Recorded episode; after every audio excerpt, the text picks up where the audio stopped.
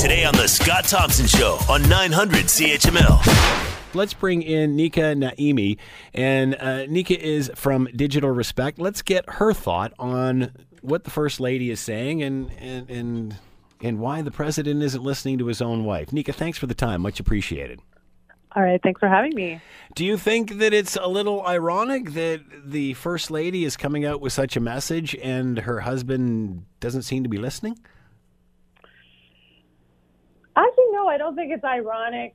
I think that on the one hand, the topic of cyberbullying is uh, is a popular one. It's a buzzword kind of thing. It's a great At cause. same- yeah, at the same time, it's a it's a very important cause, and I think that I think that the main thing that's lacking here is that a lot of a lot of queens, a lot of uh, governments, um, a lot of royalty have have spoken out against cyberbullying around the world, and they all have very positive messages, but their levels of involvement in in the the real grassroots of the issue are different. So sometimes they'll approach it at a very surface level, but I think that we really need to, you know, all all governments and uh, all around the world need to address the issue really deeply because it's a very deep rooted issue. And I think that it's not only about talking about it in the media and, and you know, everyone, everyone can be liable because everyone can be, we can finger point to anyone. We don't have to go to extreme examples. Anyone who talks about bullying or cyberbullying could be hypocritical because we've all acted in a certain way throughout our lifetimes, right? We, we maybe mm-hmm. we've had a history of being bullies when we were kids. Right. Um, and it doesn't mean that hu- human nature is incorrigible, right? So we- have to look at human nature as something that is corrigible and that people can change and that it's possible that because if you look at human nature like that, you're just going to let bullies be bullies in school, right? And you're not going to, you're going to excuse them and say, well, that's the way they were born. That's their nature and they can't change.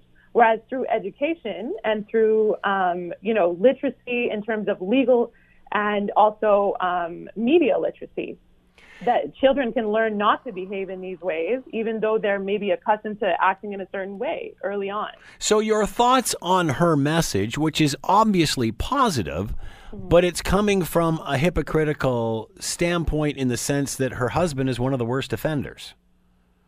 I don't think it's coming from a hypocritical, you know, a hypocritical standpoint in that way. Because it's not I her? No, I think no, I don't think it's because it's not her, it's, or she's she's representing someone or or whatever. I think that the issue is is beyond all that. Okay, this is not a this is not a political issue. This is an issue that's affecting children, Yeah. and they're becoming, you know, suicidal. They're committing suicide because people are bullying them online, not because, but Yeah. this is a contributing factor to children committing suicide. This is a contributing factor. So a child who has, you know, depression and anxiety and um, is predisposed to all kinds of mental illnesses can be bullied to the point of committing suicide. That is a bigger problem than anything else we're talking. We're talking about a whole generation who are online. Their parents are not connected as much as they should be.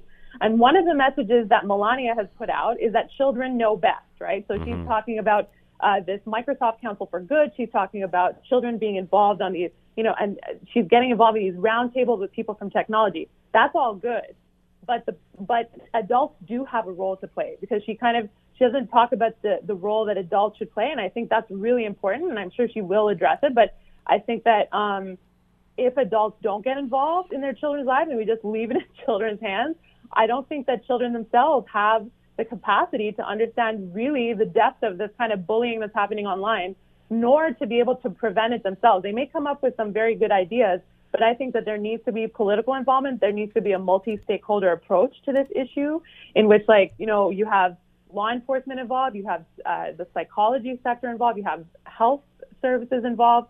There, there really needs to be a, and education is a big one that needs to be involved as well to address this issue at its root and not coming like from a top-down approach.